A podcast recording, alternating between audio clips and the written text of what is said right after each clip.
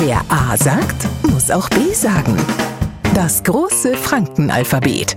Heute Das F wie, ja, wie das wohl fränkischste Wort überhaupt.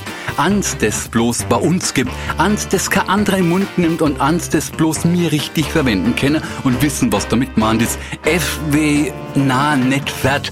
F wie Fei. Und weil wir ja momentan nicht umsonst das fränkische Alphabet lernen, jetzt Fei der pädagogische Anteil.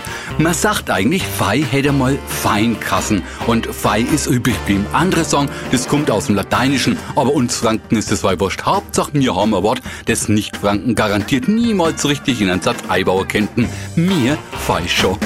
Wer A sagt, muss auch B sagen.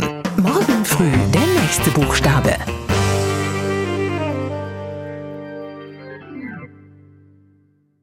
Die heutige Episode wurde präsentiert von Obst Kraus. Ihr wünscht euch leckeres, frisches Obst an eurem Arbeitsplatz? Obst Kraus liefert in Nürnberg, Fürth und Erlangen. Obst-Kraus.de